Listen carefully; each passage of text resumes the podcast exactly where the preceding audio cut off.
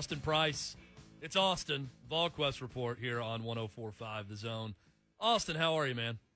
I'm great. How are you guys? Doing well. So, what does a 42 to 17 win over Vanderbilt for Tennessee really do for this team and, and this program now that we're in the aftermath of, of what was an easy win for the Vols? Well, I think it avoids disaster as far as, you know, and you're talking about coaching for your job and, and, and job security, like, you know, losing that game probably ends the tenure. Um, this, you know, it, you did what you were supposed to do. You, you went over there, you took care of business. Um, had Paul listened to me and taken the over last Friday, he would be a big winner today. Instead, he chose not to do either. So he's just sitting there with a little bit of money in his pocket. Um, but, uh, you know, it, it, doesn't do a ton. Um, you know, but I do think that it, it continued to allow some young kids to kind of flash and show, you know, what they're capable of. And I, I think if you watch the game Saturday, you, you realize that some of those young players, you know, are going to give Tennessee a boost, whether it be you know this week against Texas A&M in a bowl in a potential bowl game, uh, or next season. What did you see from the two quarterbacks, Bailey and Shrout, in this game? Well, I thought you know Harrison managed the offense really well. Um, you know, hit some passes down the field, um, got the ball out on time, had pretty good ball placement. Um, you know, was solid. Um, uh, JT Shrout flashed way more, shows off the arm talent, but then throws that that terrible interception there.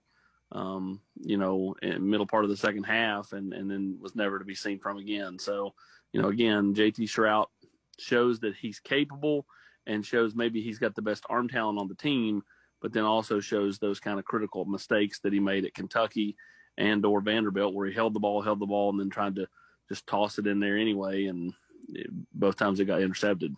Do you think we see both in a similar fashion now, or you think it's more or all I, Bailey? I, I, would lean more Bailey, but I, you know, I don't know. I think that, that they'll probably go into it this week with the plan to play both again, much like they did against Vanderbilt. But you know, I think if if Bailey, uh, Bailey, who I think will start Paul, I think if he gets off to a quick start and, and is playing pretty well, I don't know if they'll upset you know the flow of the game to try to force JT in like they did this past week. I think that you know if, if Harrison's playing well and let's say he's an A to bait again or whatever, I think they would continue to roll with 15 at quarterback. I've got to ask about the one turnover for Harrison Bailey. How in the world was that called a fumble? I'm still in disbelief that even upon review they called that a fumble, which I thought was obviously ball in hand moving forward as it's hit and throws it forward in that moment. Was that anything discussed post game or because it was a 42 17 win, no one cared? I know I, I no one talked about it post game. I, I, talked to a couple of coaches uh, over the last day or so, and, and, and they have both, you know, brought up the fact that, that, that they were shocked that it wasn't overturned. But again, it was a, a one that, that, you know, it stands. It was not confirmed. Um, you know, maybe didn't have a good enough angle. It sure seemed like you know, something where his hand was going forward and it should have been an incomplete pass. But, um, you know, Tennessee was able to, you know, get the ball back in pretty short order. And at that point, JT Shrout came in and, you know, started leading the way. What, what did you make offensively of the plan in this game, Austin? I, I discussed it earlier. It really looked like Jim Chaney could have done anything. He could have given the ball to Eric Gray 25 times and he would have had a huge day and they would have won. He decided to mix it up a lot more, throw the ball at different ranges and do some things different offensively. Did you like what they were at least trying to work on in that game?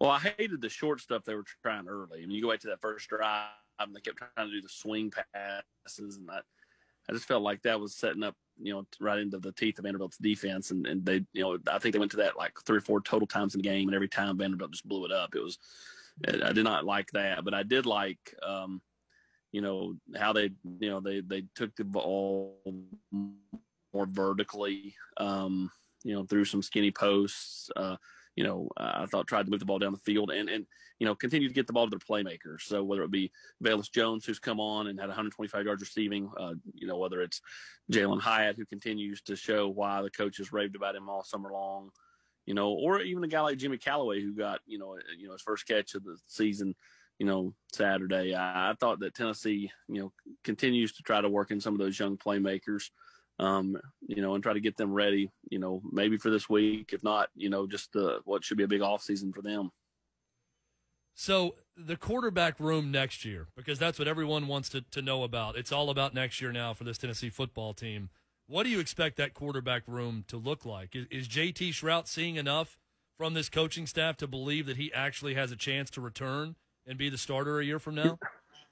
That's something we talked I talked about in you know our live game chat is you know if you're you're JT Shrout, you're getting everything on tape and at least exploring your options. I mean, like you know you you know if you really want to play now, he's got a girlfriend on the softball team here, so you know you, you wonder like you know what's the desire to go and play elsewhere? Is he content? You know, maybe getting a little bit of playing time, maybe not um, here in Knoxville, but I, I think it's potentially Shrout. Um, and, Harrison Bailey, Kaidon Salter, and then probably a, a, transfer quarterback. I I don't see Maurer here, and I don't see Jarrett here. So, um, you know, to me, that's that's kind of how I'd line it up. But I mean, potentially it could be you know Bailey, Kaidon Salter, and the transfer, depending on what JT Shrout wants to do. He's the one that's the X factor to me. I think Maurer's done, and uh, I think Jarrett Guarantano will move on as well. How different do you expect the coaching staff to be a year from now, Austin? And how much of it is coaches that want to move on and that leave? And how much of it is Jeremy Pruitt looking at the program and deciding, well, this is where we need to make some changes? Well, I think that, you know, Coach Pruitt's, you know, slowly evaluating his staff, trying to figure out, you know, where, you know, you know, where can we be better? Um, you know, do I make any changes? You know, do you know everybody obviously you know talks about Chris Weinke. Does he make a change there? You know, is any or any of the three guys that are you know up for renewal that have expiring contracts are they you know not renewed? You know, I think that that's something that Coach Pruitt's evaluating at this point in time. Obviously, he's got to replace Jimmy Brumbaugh, but other than that, at this point, I think he's going to kind of take a slower approach um, it wouldn't surprise me to see him move on from Weinke um, in relatively short order, but the you know the rest of those guys, I think he'll he'll be more methodical in his approach. So a couple of uh, negatives, even in a forty-two to seventeen loss, we are the negative show, as people are pointing out. So we have to point this out. How does Velus Jones? How does Velus Jones not get more of a look until these last two weeks when you see the production from him at wide receiver? Yeah, that's a good question. Um, you know, is it as simple as you know a change of quarterback and the quarterback and, and he jive better? Is it you know the fact that maybe he's just now getting to the point where he feels comfortable in the offense? Um, yeah, or is it something you know more specific as far as the coaches are, are factoring him in more now?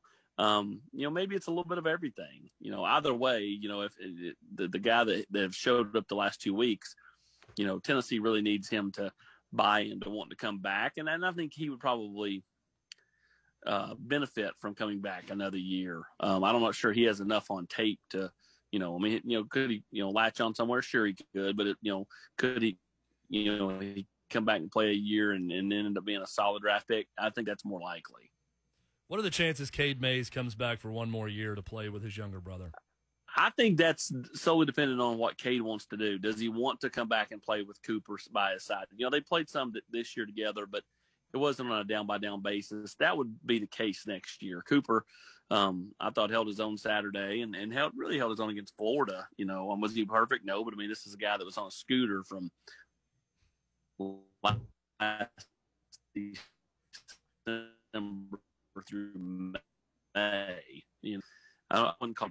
Um, so I, I think for Cade, you know, it's all about you know what his preference is. You know, he's going to get drafted. Um, you know, where does he, you know, where does he see him getting drafted? Is he comfortable with that? And uh, you know, what's his desire to want to come back and play more of a full time season alongside Cooper? I think that's something that pulls on his heartstrings a little bit is to get to hang out and, and stay with Cooper. So Auburn fires Gus Malzahn, and immediately there's even national writers saying well, this is Auburn trying to get ahead of Tennessee in the coaching pool for Hugh Freeze or whoever Tennessee's going to hire. I think I think a lot of that talk is absolutely yeah. ridiculous.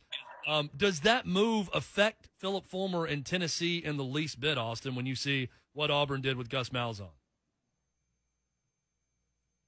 I don't think so. I don't think that it, it rushes their timeline. I don't think that it affects anything in particular. Now, with that said, I do think that you know Tennessee's going to still, you know, see how what happens this next week. I mean, let's face it, if Tennessee goes out there and they get run out of the stadium and bludgeoned by Texas A&M, like you know, where does that you know put things?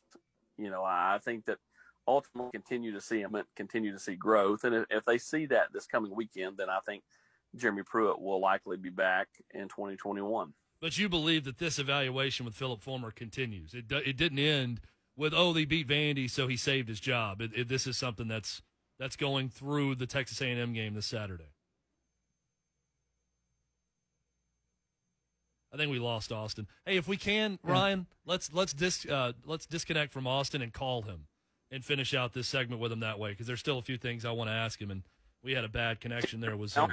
These are the perils of uh, broadcasting with Zoom uh, right now. So Austin, if you would, let's disconnect and then you can uh, you can call us in. Um, I think it's interesting, Austin, talking about the continued evaluation of Jeremy Pruitt with Phillip Fulmer um, because I think most Paul would assume that he saved his job, right? That he saved his job on on Saturday. We've got Austin Price back with us. Austin, so talking about Tennessee's decision making now through this Texas A&M game with, with, with Jeremy Pruitt. Yeah, I mean, I think that, that you know you let the season play out for a reason. You don't knee jerk it with two games to go, three games to go. Um, if you're if you're truly giving you know the coach you currently have um, every opportunity to show you um, everything. So, um, in my opinion, yeah, Tennessee's going to evaluate you know this this weekend against Texas A&M, and you know again, long as you show growth and and you know you don't get to run out of the stadium. And I know Tennessee fans were like, well, that's not you know if, if that's where we are, that's terrible. That we're just wanting to show growth and you know. But I mean, I, I, I'm just telling you, I think that you know for Tennessee right now, there's a portion of the the, the people making the decision that don't want to rush any type of decision. They want to let everything play out and then kind of see where the chips are. So two days from now, I got my dates right. Yeah, it's the, it's the 14th. December 16th is the start of the early signing period for this this incoming class. Austin, what do you expect this early signing period to look like on Wednesday for Tennessee? Any other big surprises, or is everyone that's in the boat going to stay in the boat on Wednesday?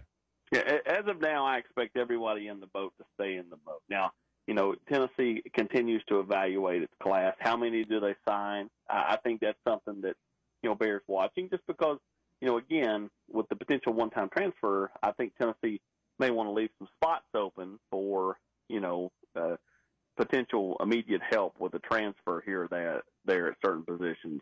Um, so, you know, I'm interested to see how many of these kids actually sign come Wednesday um, or the early signing period.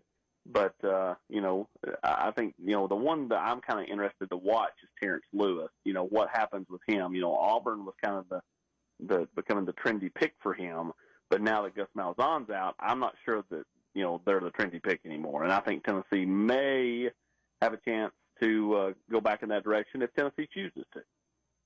Wow, a five star possibly back in the fold for Tennessee and Terrence Lewis. We'll monitor that story. We'll continue to monitor this entire Tennessee football program for the next week. They finish out the season Saturday at home, 11 a.m. on ESPN and 104.5 The Zone against Texas A&M. Texas A&M, by the way, they've got an awful lot to play for as they're trying to play their way into the playoff, especially with Florida's loss uh, this past week. Austin Price with the VolQuest report. Austin, you're always terrific. What else can I say? Appreciate it, guys. Thank you.